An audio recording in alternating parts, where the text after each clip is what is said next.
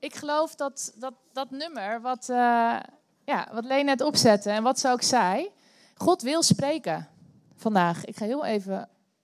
Ik moet natuurlijk niet vallen met mijn hakken. Maar ik moet zo goed om me heen kijken. Dus sorry als ik niet iedereen tegelijk kan aankijken. Jullie begrijpen dat wel. God wil spreken vandaag. En ik weet dus dat sommigen van jullie God nog niet eens kennen. Of misschien niet weten of die bestaat of niet. Maar het mooie is dat ik geloof dat iedereen God kan verstaan.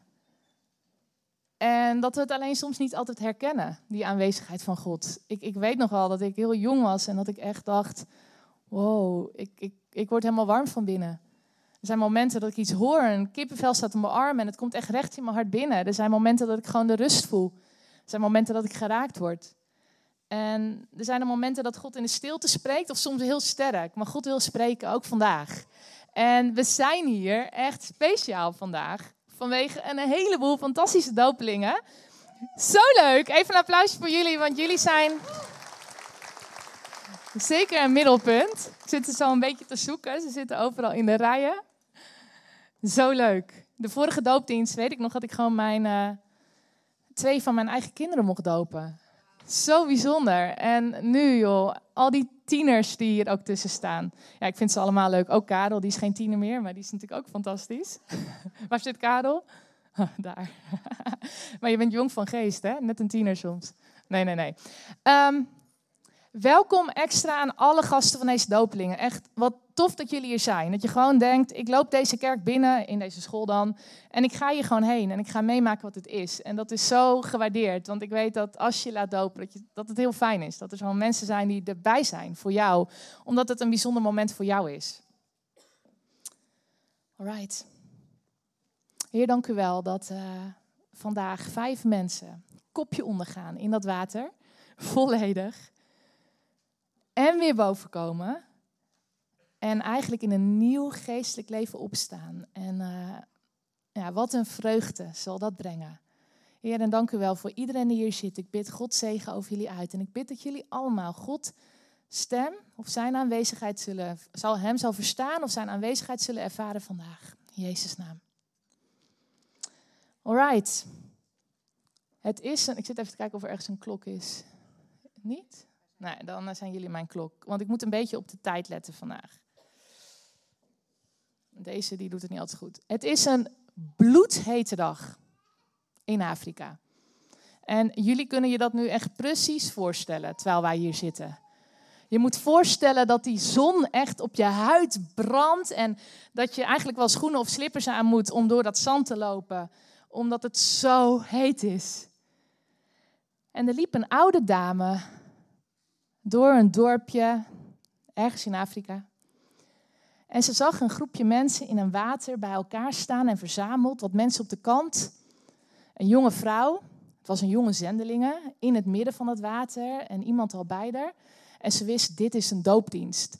Dit plaatje is niet helemaal het echte plaatje, maar ik dacht, dan kun je iets beter voorstellen. En ze stond daar en dacht, ik ga even kijken.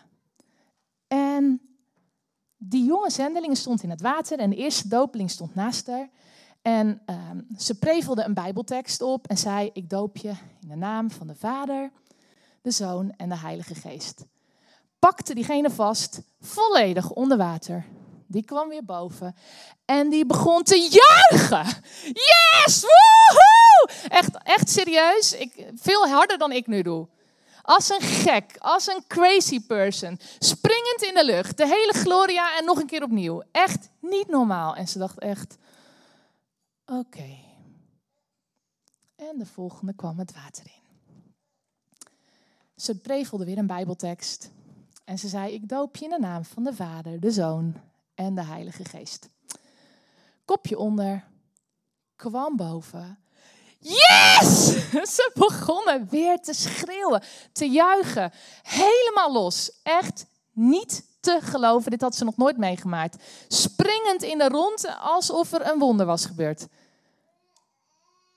Nou, wat zal er de derde keer gebeuren? Want er was er nog eentje. Dus ze dacht, ze bleef weer staan. Dame prevelde weer een Bijbeltekst. Ik doop je in de naam van de Vader, de Zoon en de Heilige Geest. Ze gingen kopje onder, kwamen boven. Je hebt je oor al dicht, hè? en Oké, ik stond iets achter te doen. Te juichen, te schreeuwen, te roepen. Halleluja, yes, wow. Nou, die oude dame dacht, ik ga eens even vragen aan deze jonge vrouw wat hier aan de hand is. En ze zei, joh, is dit een nieuwe traditie hier? Of wat, wat is dit voor iets bijzonders wat hier gebeurt? En toen zei de jonge dame, ja, ik ben de taal van deze stam nog niet helemaal machtig. En ik kan hem redelijk goed spreken. En ik vertelde de Bijbeltekst dat ze door de doop met Jezus werden begraven tot in de dood. En daarna met hem opstaan om in de nieuwheid van het leven te wandelen. Romeinen 6, vers 4. Maar ze zei, ik kon in dat dialect, in die taal, niet helemaal duidelijk maken dat dit figuurlijk gesproken was. Dus deze mensen dachten dat ze daadwerkelijk dood zouden gaan. En dan hopelijk weer tot leven zouden komen. En die vrouw begon heel hard te lachen, die oude vrouw. Maar toen keek die jonge dame haar strak aan. En ze zei: Zou jij dat water in zijn gelopen als jij dacht dat het je dood zou worden?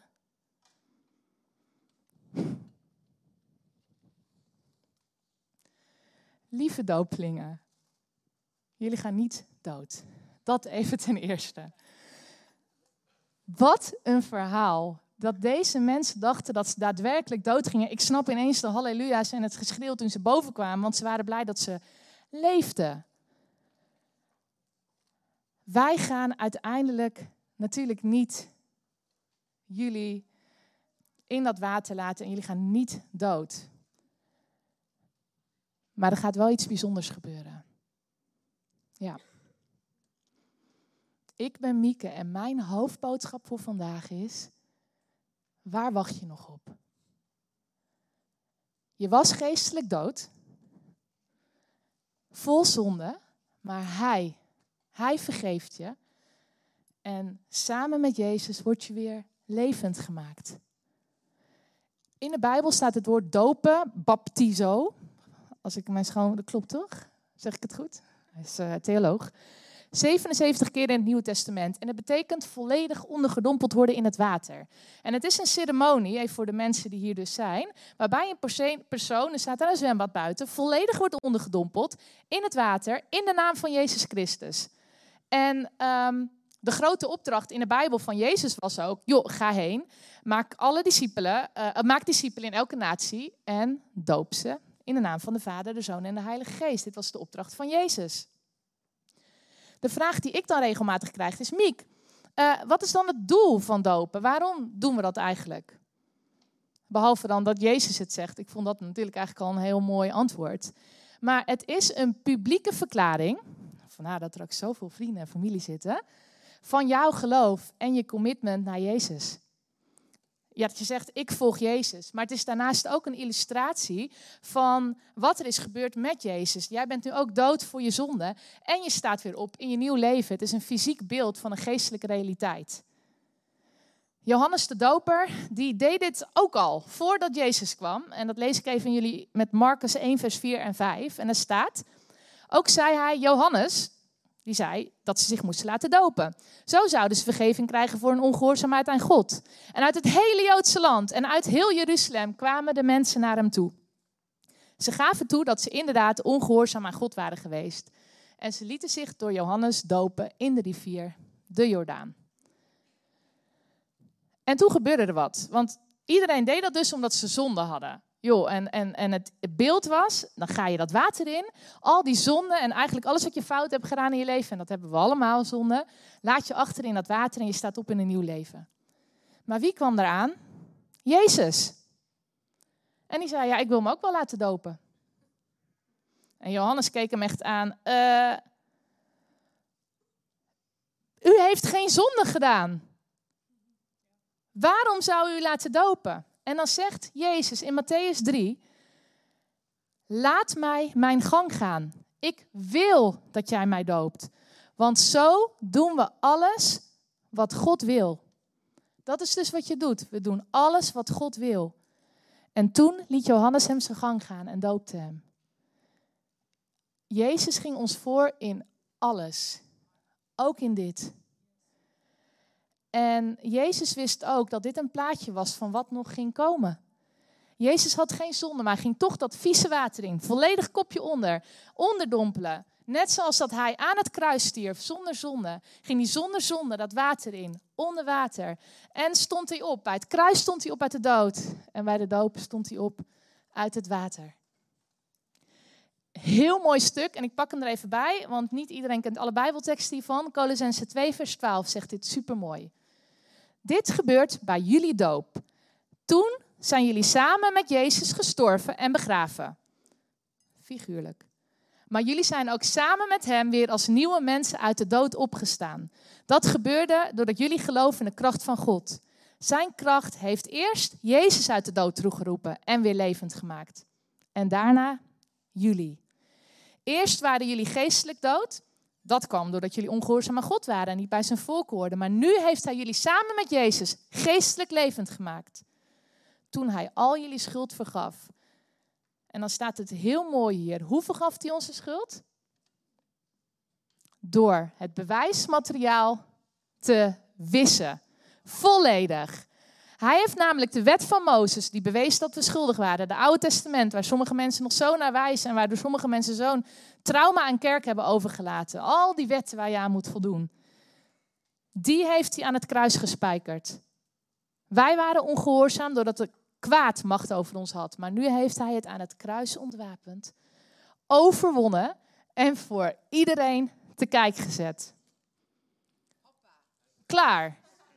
Bijna niets hoef ik meer over te zeggen. Dit is zo'n mooi stuk.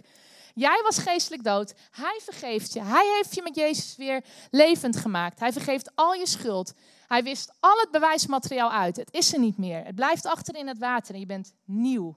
Een nieuw leven. Tweede vraag die ik dan nog krijg en van, die ik ook nog heel, heel, heel graag wil beantwoorden vandaag is: Maar Mieke, wanneer laat ik mij dan dopen? En die hoor ik het meest in de kerk. Die heb ik zelf ook gesteld. Wanneer laat ik mij dan dopen? Ik was dit aan het voorbereiden en ik ging opnieuw weer elke Bijbeltekst uit heel het Nieuw Testament door over dopen. En mijn eigen theologie werd weer opnieuw op zijn kop gezet. Ik dacht, ja, ik kan niet anders zeggen dan dat redding en dopen synoniem waren in de Bijbel. Je werd gered, je liet je dopen. Petrus gaf zijn eerste preek met Pinksteren. Nou, wij zijn met Pinksteren bij opwekking geweest. Nou, je moet je voorstellen, heel veel mensen bij elkaar. 3000 mensen geloofden. 3000 mensen lieten zich direct dopen. En heel veel mensen zeggen dan tegen mij, en ik, ik zelf ook, ik heb laatst nog een gesprek erover gehad, ja, maar ik moet het meer begrijpen. Of ik moet erover nadenken. En dan zeg ik, ja, dat snap ik. En, maar ik zat dit te lezen en dacht ik, ja, maar eigenlijk, ik, ik kon nergens de doopvoorbereiding die wij netjes geven terugvinden in die Bijbel. Of een klas van Paulus waar je naartoe ging om te leren wat het dan betekende wat je doopte. Eigenlijk hoefde je niet de betekenis te begrijpen. Het was dat jij zei, ik geloof in Jezus. Zo simpel. En dus ik laat me dopen. Het gaat niet om je persoonlijke ervaring. Het gaat er niet om dat je het helemaal begrijpt. Die openbaring komt daarna. Het gaat er gewoon om, oh, ik geloof in Jezus. Ik laat me dopen. Niemand kreeg hele klassen zoals wij dat tegenwoordig doen. Zoals ik ze heb gehad. Joh, ik moest, hele, ik moest zelfs papieren ondertekenen. Dat ik daarmee door mijn doop lid was van de gemeente. Nou, dat zijn jullie dus niet. Doop en lidmaatschap zijn hele verschillende dingen. We hebben geen lidmaatschap hier. Uh, niet op die manier. Je geloofde en je laat je dopen. Handelingen 8, vers 36, super bekende tekst. Ze waren onderweg en dat is dan uh, een man die God nog niet kende. En um, de kamerling, het verhaal van de kamerling. En die hoorde het hele verhaal en die dacht, wow, Jezus, oké, ik geloof dit. Vers 36, terwijl ze onderweg waren, kwamen ze bij het water. En de kamerling zei, zie, daar is water. Wat is er op tegen dat ik gedoopt word?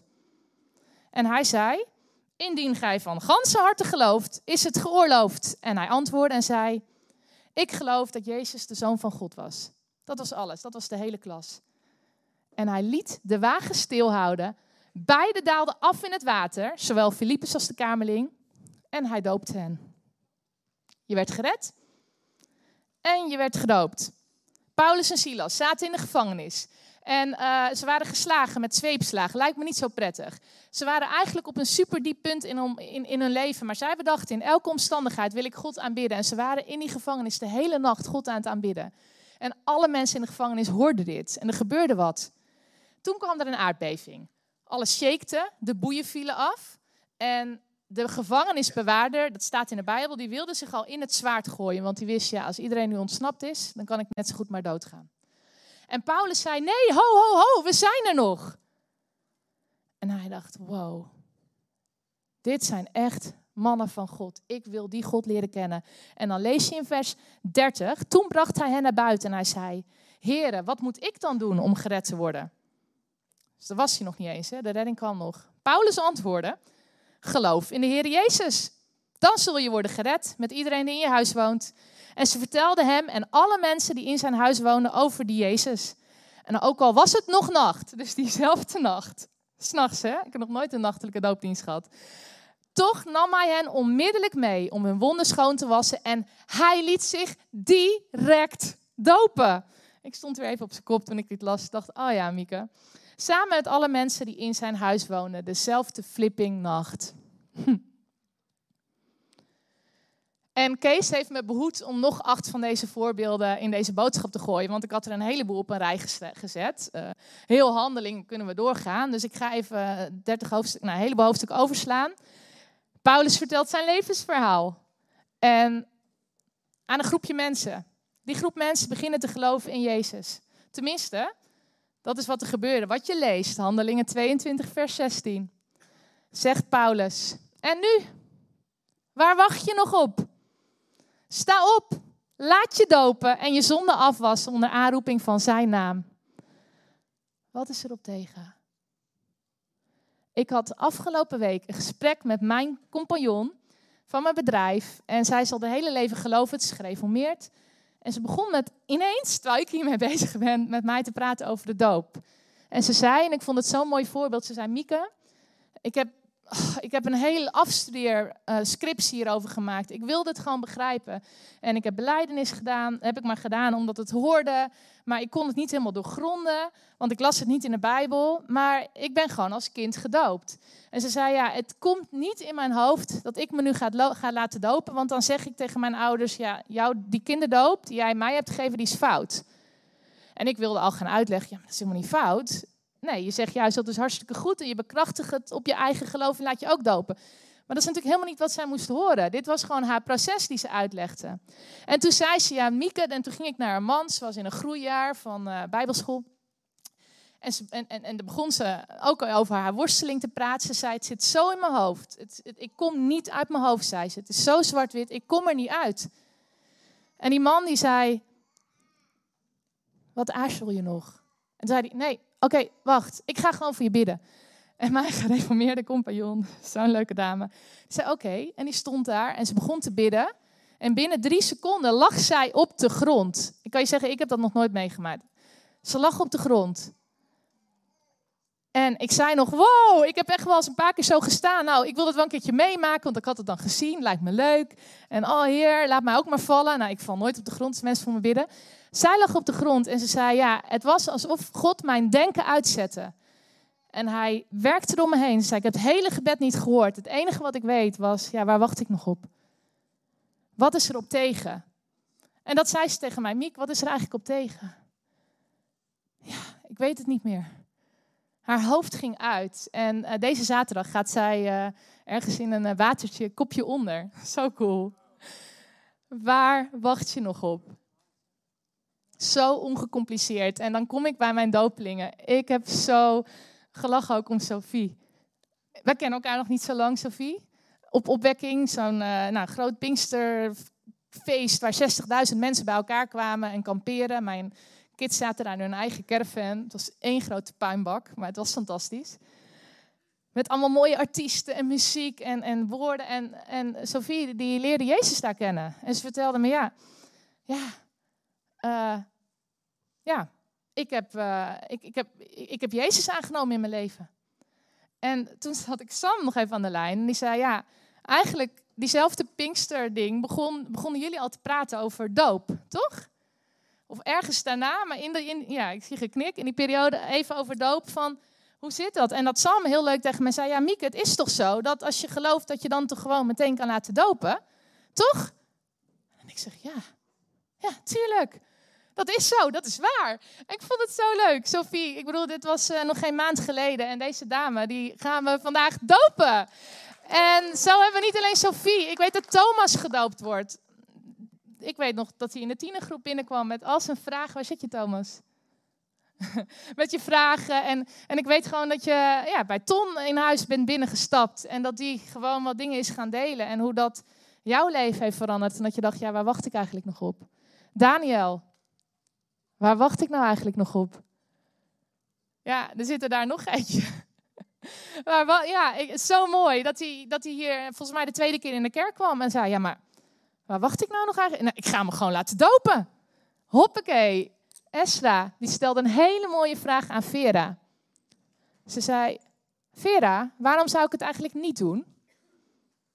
En Vera, die had natuurlijk helemaal niks te zeggen.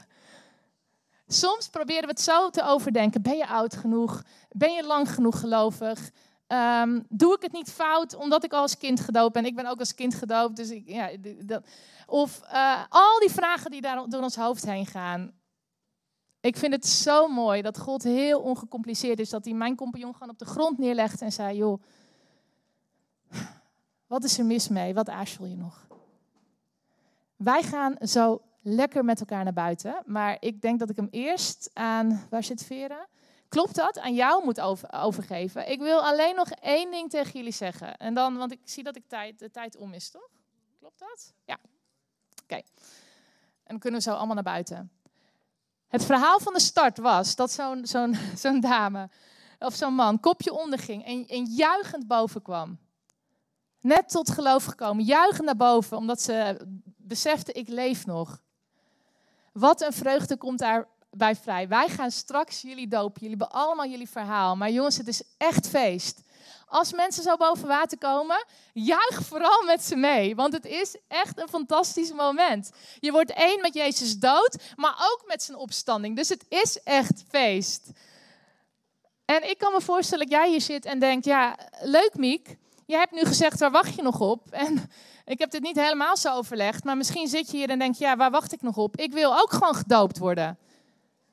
Kom dan alsjeblieft even naar me toe. Het is niet dat je, of naar Kees of naar Vera, het is niet namelijk dat je dus, ook al doen we dat heel mooi, doopklassen, het is niet dat je een doopklas moet volgen. We zullen aan je vragen, geloof je dat Jezus de Zoon van God is? Geloof je in Hem? That's it.